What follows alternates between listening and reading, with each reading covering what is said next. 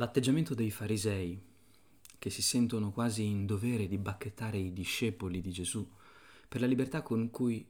in realtà non osservano la legge farisaica, viene contrastato dal Signore che ricorda a tutti come il precetto del riposo sabbatico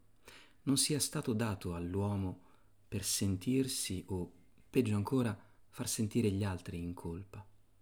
ma per tornare a esistere davanti a un Dio benevolo e amante della vita, che il sesto giorno si è fermato, si è riposato, per godersi noi,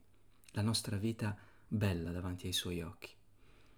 San Paolo, con la sua consueta audacia, pone ai fedeli di Corinto un interrogativo a cui è difficile sottrarsi. Chiede, che cosa possiedi che tu non l'abbia ricevuto? Forse a volte non ci rendiamo conto come sia facile perdere la posizione stupenda dei figli di Dio, la posizione liberante dell'ultimo posto, quella che spetta di diritto a ogni discepolo di Cristo. Eppure è proprio lì, anzi solo lì,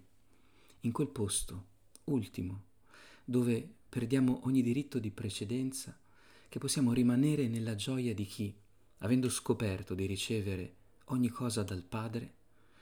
può ormai vivere oltre i confini del lecito e dell'illecito, negli spazi ampi,